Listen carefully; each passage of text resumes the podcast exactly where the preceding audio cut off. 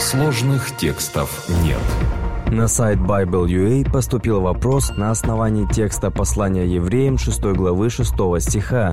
«Ибо невозможно однажды просвещенных и вкусивших дара небесного, и соделавшихся причастниками Духа Святого, и вкусивших благого глагола Божия и сил будущего века, и отпадших, опять обновлять покаянием, когда они снова распинают в себе Сына Божия и ругаются Ему». Меня сильно беспокоят данные стихи, то есть христианин христианин может отпасть от Бога и потерять спасение, и больше не сможет вернуться и покаяться, даже если захочет и будет прилагать усилия. Или же это касается тех людей, которые занимались духовным блудом, то есть оккультизмом, будучи христианами, но потом отошли от Бога, отвечает пастор Андрей Бедратый. Другими словами, если перефразировать ваш вопрос, есть ли у Бога та черта, за которой Он не будет спасать человека, даже если человек и будет пытаться покаяться? Ответ в том, что у Бога такой черты нет. Он всегда готов принять человека, ведь Он умер за каждого из нас. Но такая черта есть у человека.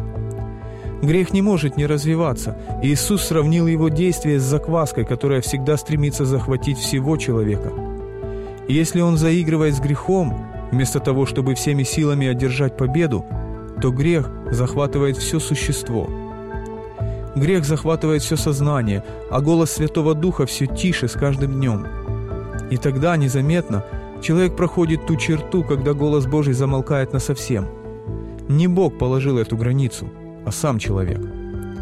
На самом деле это касается не только оккультизма, а любого греха, в котором человек коснеет.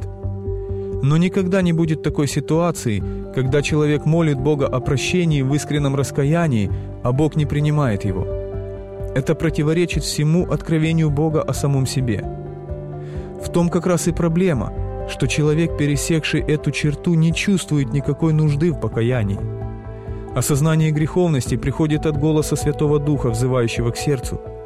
Но когда грех полностью овладел разумом, человек не слышит этого голоса, а потому и не ищет Бога.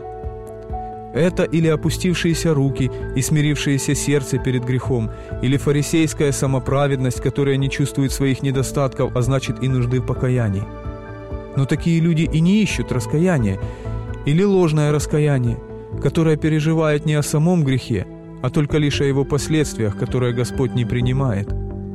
Так что искреннее сердце, ищущее Бога, всегда будет услышано Спасителем – ведь это именно Бог посылает к нам желание праведности.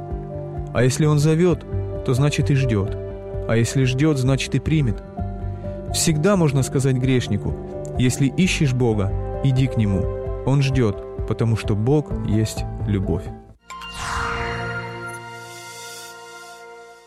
Дорогие друзья, если у вас есть вопросы по библейским текстам, на которые вы хотели бы получить ответы, оставляйте их на сайте школы Библии bible.ua. Подписывайтесь на наш YouTube-канал «Сложных текстов нет», чтобы услышать больше подробных ответов на непростые вопросы к Библии.